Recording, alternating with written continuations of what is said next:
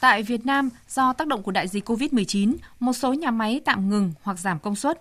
Tuy nhiên, số lượng các dự án đầu tư trực tiếp nước ngoài FDI quy mô lớn trên 50 triệu đô la Mỹ vẫn duy trì tăng mạnh. Trong 11 tháng năm nay, Cục Đầu tư nước ngoài đã cấp vốn đăng ký mới cho 1.577 dự án với trị giá đạt hơn 14 tỷ đô la. Vốn đăng ký điều chỉnh có 877 lượt dự án đã cấp phép từ các năm trước, đăng ký điều chỉnh vốn đầu tư tăng thêm hơn 8 tỷ đô la, tăng 26,7% so với cùng kỳ năm trước. Ông Đỗ Nhất Hoàng, Cục trưởng Cục Đầu tư nước ngoài cho biết, tín hiệu đáng mừng là các dự án đầu tư vào Việt Nam đang hướng đến giá trị gia tăng cao. Và tôi tin rằng các nhà đầu tư sẽ quan tâm hơn nữa đến Việt Nam. Và hiện nay thì các nhà đầu tư đang rất quan tâm thuộc các lĩnh vực về công nghiệp chế biến chế tạo và trong cái tỷ lệ các cái ngành nghề mà các doanh nghiệp đầu tư tại Việt Nam thì công nghiệp chế biến chế tạo vẫn chiếm tỷ lệ làm cao. Nên trong cái ngành công nghiệp chế biến chế tạo thì chúng ta đang hướng tới là những cái ngành có cái giá trị gia tăng cao, có cái tính lan tỏa cao và đưa các doanh nghiệp Việt Nam tham gia cái chuỗi cung ứng cũng như là cái chuỗi giá trị. Mặc dù vướng dịch COVID-19, nhưng các dự án hạ tầng công nghệ ở một số thành phố trong cả nước, nhất là thành phố Đà Nẵng, vẫn được đẩy nhanh để xây tổ đón đại bàng, thu hút đầu tư mạnh mẽ trong lĩnh vực thành phố thông minh. Trong những ngày cuối năm này, công viên phần mềm số 2 ở quận Hải Châu, thành phố Đà Nẵng nhộn nhịp các đội nhóm công nhân đua tiến độ. Nhờ năng lực các nhà thầu đồng đều, đến nay, tòa nhà văn phòng 8 tầng ICT1 đã rút ngắn tiến độ 8 tháng, đảm bảo đến ngày 31 tháng 12 sẽ bàn giao cho đơn vị thuê lắp đặt văn phòng, vận hành vào tháng 2 năm sau. Ông Phạm Trường Sơn, trưởng ban quản lý khu công nghệ cao, khu công nghiệp Đà Nẵng cho rằng Chúng tôi có trao chứng nhận đăng ký đầu tư đấy thì công ty Fujikin à, của Nhật là một trong những cái công ty à, trong cái dòng dịch chuyển vốn à, được sự hỗ trợ của chính phủ Nhật Bản. Và còn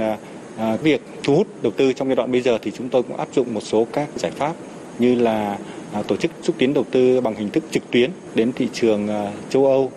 thị trường à, Nhật Bản, Hàn Quốc Hiện nhiều địa phương tiếp tục sẵn sàng mặt bằng, tạo cho các nhà đầu tư đến đầu tư có điều kiện tốt nhất, đồng thời sẵn sàng nhân lực chất lượng cao đáp ứng nhu cầu đầu tư, cơ chế, cải cách thủ tục, chính sách ưu đãi, tận dụng tối đa chính sách ưu đãi về pháp luật, hỗ trợ giải quyết mọi khó khăn. Một số địa phương tập trung thu hút FDI đầu tư cho công nghệ cao với công nghệ điện tử là mũi nhọn.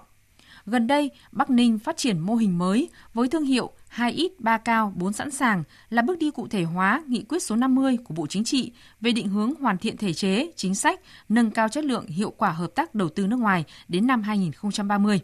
Ông Vương Quốc Tuấn, Phó Chủ tịch Ủy ban Nhân dân tỉnh Bắc Ninh cho biết. Cái quá trình mà chúng ta cần phải tích cực tạo ra một cái sự chuyển biến của cả hệ thống trong thời gian tới. Làm sao mà chúng ta vừa chống dịch an toàn, à, quyết liệt, tập trung nhất, à, nhưng cũng phải linh hoạt, sáng tạo nhất Thế và đặc biệt là đối với các nhà đầu tư FDI cũng như là các cái nhà đầu tư từ trước đến nay đã tin tưởng à, Việt Nam cũng như là tin tưởng địa phương chúng tôi. À, chúng tôi sẽ làm mọi phương án, mọi biện pháp để Việt Nam luôn là cái điểm đến an toàn và thúc đẩy sự phát triển của đất nước cũng như là của các địa phương. Chính phủ, Thủ tướng Chính phủ, các bộ ngành luôn đồng hành, chia sẻ với những khó khăn mà doanh nghiệp đối mặt, luôn nỗ lực hành động vì một mục tiêu cao nhất với phương châm thích ứng an toàn, linh hoạt, kiểm soát dịch hiệu quả. Các bộ, ngành và địa phương tiếp tục xem xét giải quyết các khó khăn, tháo gỡ vướng mắc cho các nhà đầu tư để họ yên tâm đầu tư lâu dài tại Việt Nam. Bà Nguyễn Thị Bích Ngọc, Thứ trưởng Bộ Kế hoạch và Đầu tư nhấn mạnh. Chương trình phục hồi kinh tế đến năm 2023 hướng tới bốn cái mục tiêu. Thứ nhất, đó là bắt kịp và tận dụng à, cái cơ hội từ cái xu hướng phục hồi nhanh của các cái nền kinh tế lớn trên thế giới. Thứ hai, đó là thúc đẩy cải cách cơ cấu và nâng cao hiệu lực, hiệu quả, sức cạnh tranh nội tại của nền kinh tế để chống chịu trước những cái cú sốc từ bên ngoài. Thứ ba, đó là góp phần ổn định kinh tế vĩ mô và thực hiện ba cái đột phá chiến lược và cái kế hoạch phát triển kinh tế xã hội 5 năm 2021-2025.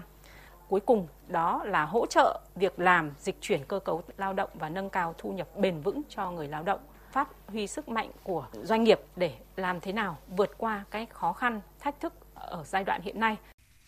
Điểm nhấn trong thu hút đầu tư nước ngoài đó là những dự án công nghệ cao đang giúp các địa phương đón đầu làn sóng dịch chuyển đầu tư, chuyển dịch cơ cấu kinh tế theo hướng hiện đại, giá trị cao. Minh chứng như thành phố Đà Nẵng, bên cạnh thúc đẩy hoạt động sản xuất kinh doanh, Đà Nẵng đang đẩy mạnh cải cách hành chính thêm một bước để tạo điều kiện thông thoáng nhất cho nhà đầu tư, hướng đến mục tiêu đưa thành phố tăng trưởng trở lại, thoát khỏi tăng trưởng âm và chuyển dịch cơ cấu kinh tế theo hướng bền vững hơn trong thời gian tới.